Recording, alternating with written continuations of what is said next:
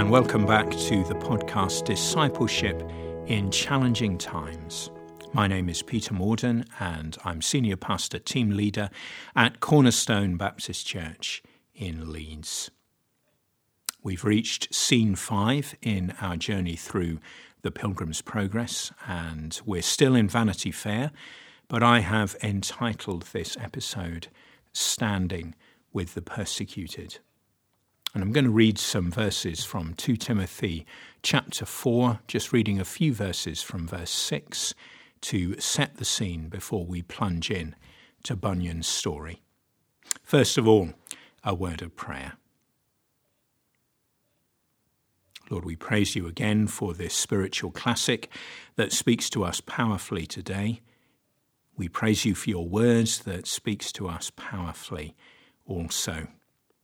And we pray that we would hear your authentic voice calling to us through the centuries, bidding us to take our stand, to run the race well, not only to begin, but also to finish that race of discipleship. Strengthen us by the Spirit, we pray. In Jesus' name, Amen. So, 2 Timothy chapter 3 and beginning at verse 6, the Apostle Paul says this For I am already being poured out like a drink offering, and the time for my departure is near. I have fought the good fight, I have finished the race, I have kept the faith. Now there is in store for me the crown of righteousness, which the Lord, the righteous judge, will award to me on that day and not only to me, but also to all who have longed for his appearing.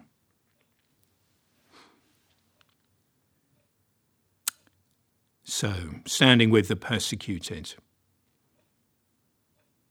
the pilgrims are in Vanity Fair, and Bunyan's harrowing description of what happens to them draws from the treatment meted out to Jesus and his apostles and also from more recent martyrdoms, those that Bunyan knew in his own day.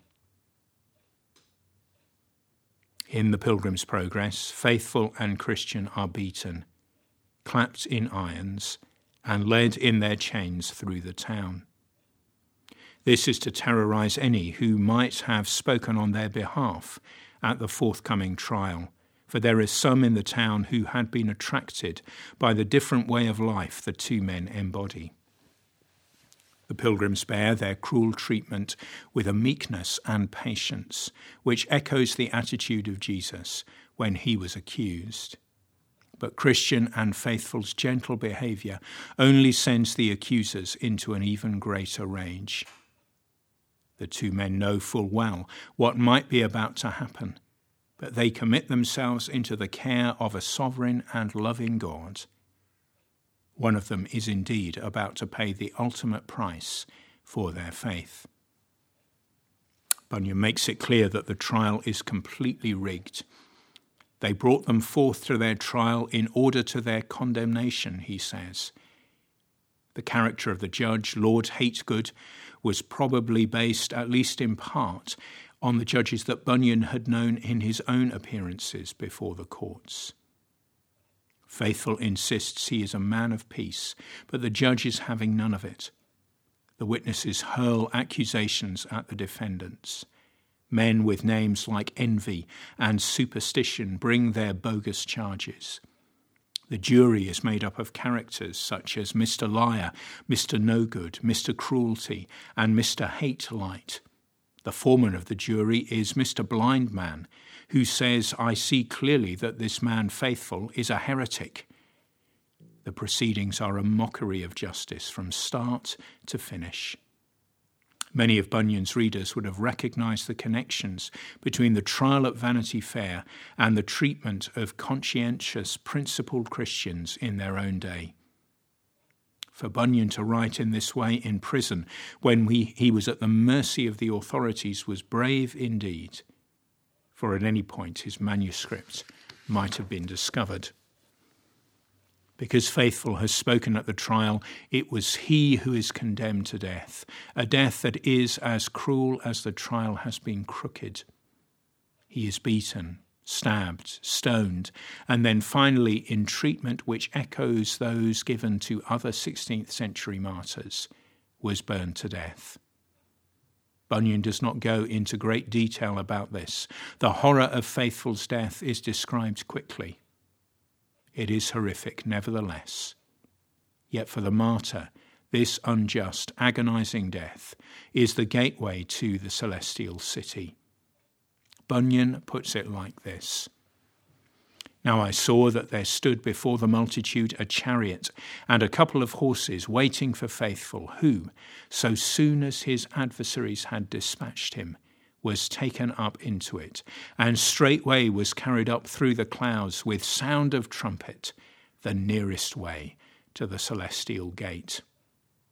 For faithful, all pain was gone.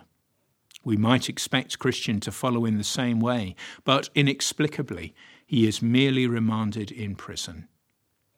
Perhaps the bloodlust of the authorities and the crowd had been satisfied for now. He remains in jail for a while, but mysteriously he escapes his captors. We are not told how. Was he simply released? Did he escape? What we do know is that Bunyan attributes this miraculous deliverance to He that overrules all things. God is in control. Our times are in His hands. Let's pray together.